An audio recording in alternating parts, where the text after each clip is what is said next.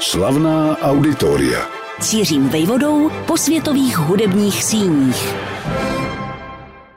Pokud byste za pobytu v Paříži chtěli poznat kraj, ve kterém až do roku 2009 trávili dovolenou francouzští prezidenti, nepojedete daleko.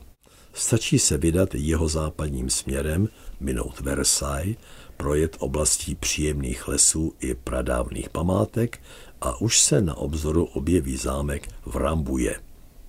Že vám ten název něco říká? Ano, právě tady se počátkem roku 1999 vedla neúspěšná jednání o budoucnosti Kosova. Ale zámek v Rambuje, který byl původně vybudován jako obytná tvrz, má samozřejmě mnohem delší historii, včetně období těsně po Velké francouzské revoluci, kdy byl znárodněn a záhy z něj rozkraden veškerý nábytek. Až po datum 23. srpna 1944, kdy si zde Charles de Gaulle zřídil hlavní vojenské velitelství, a to pouhé dva dny před triumfálním dobytím Paříže a jejím osvobozením od nacistů. Nás ovšem víc než Rambuje zajímá městečko či městys anebo buďme nezdvořilí, ale pravdiví, vesnice, ležící kousek odtud severním směrem. Její trošku krkolomný název Montfort Lamory nikomu nejspíš nic neříká. Alespoň do chvíle, kdy se o toto osídlení začne zajímat víc a zjistí překvapivou věc. Ačkoliv tady za posledních sto let nikdy nežilo víc než pouhé tři tisíce obyvatel, najdeme mezi nimi hned čtyři tak slavná jména, že jen vyslovit je bere člověku dech. Dva zde sice přímo nebydleli, ale jejich odchod z tohoto světa byl s Montfort Lamury těsně spjat. Do rodinné hrobky tu byl v říjnu 2018 uložen Charles Aznavour. Bezmála o 30 let dřív se v místním kostele sloužila zádušní mše za Žána Moneta, k němuž se ještě vrátím. Další dva zde ale nadlouho našli svůj domov. Dramatik Jean Anouilh na plných 630 let, což byla skoro polovina jeho života. A konečně ten, kvůli kterému do Montfort la Mori směřujeme. Skladatel Maurice Ravel tu prožil 16 let a skomponoval tu některá ze svých nejprosulejších děl na čele s ikonickým bolerem. Dům, ve kterém se usídlil, nese dodnes název Belvedere, vzhledem k jeho poměrné titěrnosti zavádějící. Mnohem víc než svými rozměry je ale zajímavý tím, co bylo zachováno v jeho interiéru a co dalo vzniknout muzeu na skladatelovu počest, které stojí za proskoumání. Maurice Ravelovi bylo 640 let, když roku 1921 zatoužil poklidu, který mu ke komponování chyběl v Paříži. Ne, že by si jejího společenského života neuměl užívat. Byl bezdětný, svobodný, údajně vždy elegantně oblečený, kouřil jednu silnou cigaretu za druhou a nepochybně byl rád středem pozornosti. Zároveň v sobě ale cítil přetlak tvůrčích nápadů, které potřebovali tak říkajíc vysedět, než budou přetaveny do partitur. Aby se na to dokázal patřičně soustředit, musel podle vlastního přesvědčení z Paříže pryč. Zároveň ale nechtěl odjet daleko, naopak hledal místo vzdálené od města světel na nejvýš 30 kilometrů. A při svých poznávacích výletech ho zaujala podivná stavba na kraji malého osídlení Montfort Lamory, ležícího západním směrem od metropole nad Sénou. Jestli na něj natrefil při pouti do Rambuje, ve stopách francouzských elit, anebo čistě náhodou, není známo. Ať tak či onak dům hrdě nazvaný Belvedere osobitého Ravela zaujal. Jeho podivně podlouhlý a zároveň křivolace úzký tvar, který kdosi přirovnal ke špatně nakrájenému plátku síra camembert, ho neodradil, naopak inspiroval. Zadal přestavbu a poté, co byla dokončena, se sám pustil do výzdoby a vytvořil dílo stejně extravagantní, jako byl do jisté míry on sám. Když dnes návštěvník do Belvederu vstoupí, nepřipadá si jako v muzeu, spíš získá pocit, bezmála vtíravý, že právě vešel do Ravelova bytu a nebude-li se chovat patřičně, skladatel se od někud vynoří a vypeskuje ho.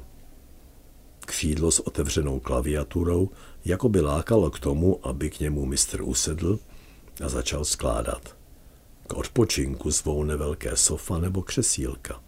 Útulnost prostoru zajišťují výrazné tapety, díky nimž stěny vypadají jako prodloužené podlahy poseté koberci.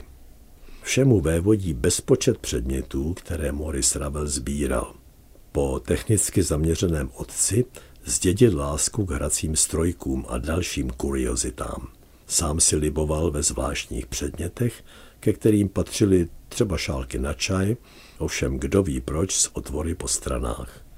Z poličky na knihovně zase vyplezoval jazyk přidrzlý Číňan z porcelánu. Tady si Ravel liboval, sem se utíkal v létech, kdy sice skládal mistrovská díla, ale po nehodě v taxíku z roku 1932 čím dál tím víc trpěl zničující chorobou. Začal zde orchestrální úpravou musorgského obrázku z výstavy, kterou vytvořil jen rok po svém nastěhování do Belvedéru. O dva roky mladší je pak jeho slavné virtuózní dílko Cigan.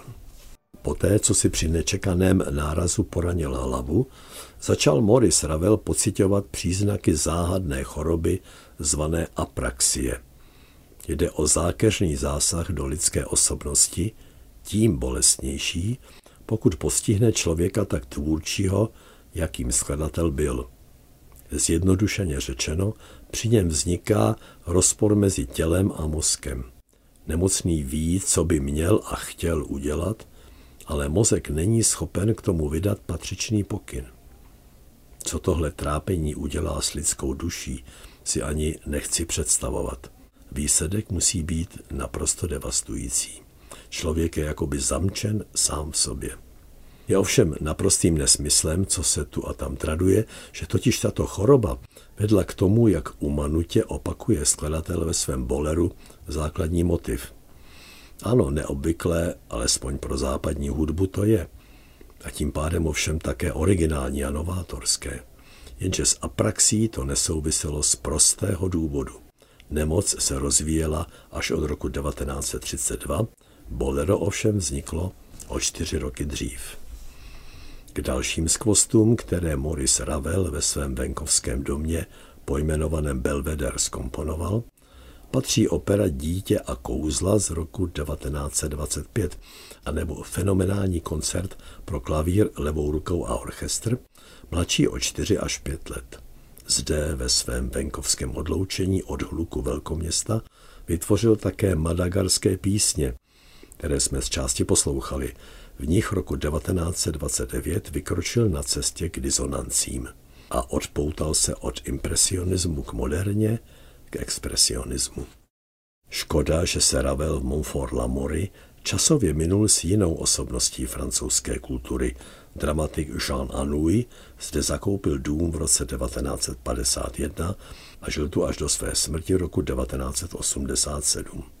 Zapomenuty byly tou dobou pochybnosti o jeho životě za druhé světové války, kdy byl sice obvinován z pasivity k nacistům a z hádky s de Gaulem, ale zároveň vytvořil drama Antigona podle starořecké Sofoklovy předlohy, aktualizované ovšem jako kritika Peténovy kolaborantské vlády z Vyši. Nedaleko od místa, ve kterém našel až do své smrti roku 1937 domov Maurice Ravel, se usídl rovněž Jean Monnet. Kdože to byl? Říká nám ještě něco vznik Evropské unie uhlí a ocely z počátku 50. let?